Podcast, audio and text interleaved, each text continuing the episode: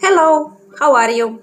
My name is Agata and I'm a Polish woman in Brazil. Today's episode will talk about various adventures I had since I came to this country.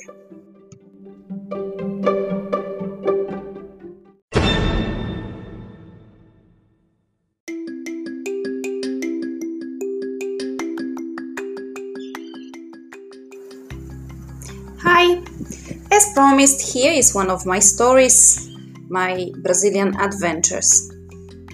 The first time I have come here, uh, I was taken to a tour to meet the whole family. And um, I'm a European person, I'm not really very open to everything so it was a great shock for me when we arrived to one of the houses and everybody started to kiss each other. Well, I shouldn't be different, I thought. So there I go. I started kissing everybody. I kissed all the family members, including all the maids. I saw people smiling and I didn't know what it was about. But after all, ah, I had some good time.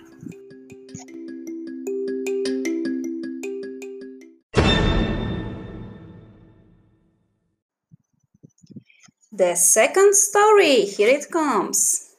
I decided to cook nice dinner for my friends, so I invited everybody for six o'clock.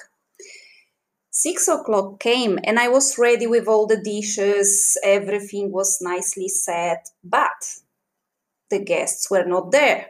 And then I wait for 15 minutes, nothing. I waited for 20 minutes, nothing. Half an hour passed, nothing. Finally, um, one hour later, there was a knock at the door. When I opened the door, to my surprise, there were not only people I invited, but also a friend of one of them uh, with a kid. So I got kind of surprised because I cooked for a certain amount of people and I received more than I expected. Plus, all the dish that I prepared was cold.